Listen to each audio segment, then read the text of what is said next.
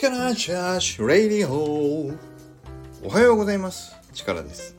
今日もスタイフを取らせていただきたいと思います。よろしくお願いします。今日は僕も左だけなで方さんが始めて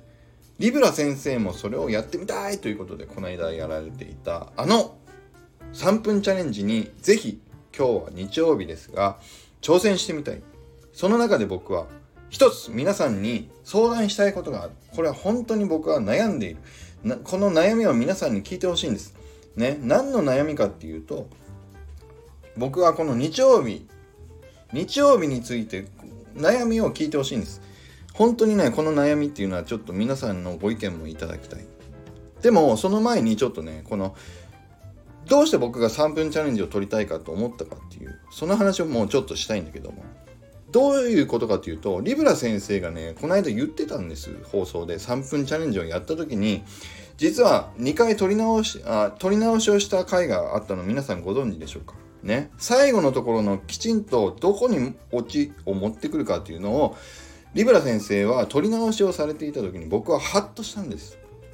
それまで気づかなかったの。左だけなで方さんの話を、あの回を聞いてるだけだと普通に面白かったから、普通にそういうものだ。3分でこういう風にボキンと切れるっていうのはすごく面白いものなんだろうなと思ったんだけど、リブラ先生の2つの放送を聞いた時に腹落ちしたんですよ、僕は。ね？腹落ちが僕好きだから。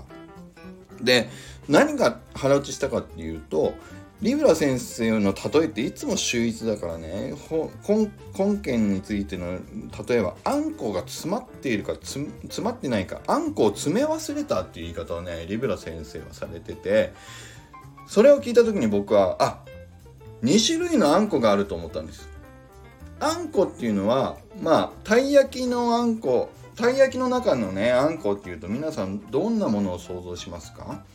あんこっていうのはやっぱメインディッシュというかねそれがなかったらなんかもう物足りなさがあるっていうものでしょ？それをまああんこという言い方をリブラ先生はしてたんですよ。だからそのトピックコンテンツについてはあんこがなかったら意味がないっていうものそれでほど重要なものがあんこだとすると2つのあんこが僕はここにあると思ったんです。一つはこの3分という短い中で綺麗に自分の言いたいことを全て耳を揃えてバッチリ決めきってよっしゃ言い切ったぜっていう風に話として詰め込むあんこも一つですけどでも今回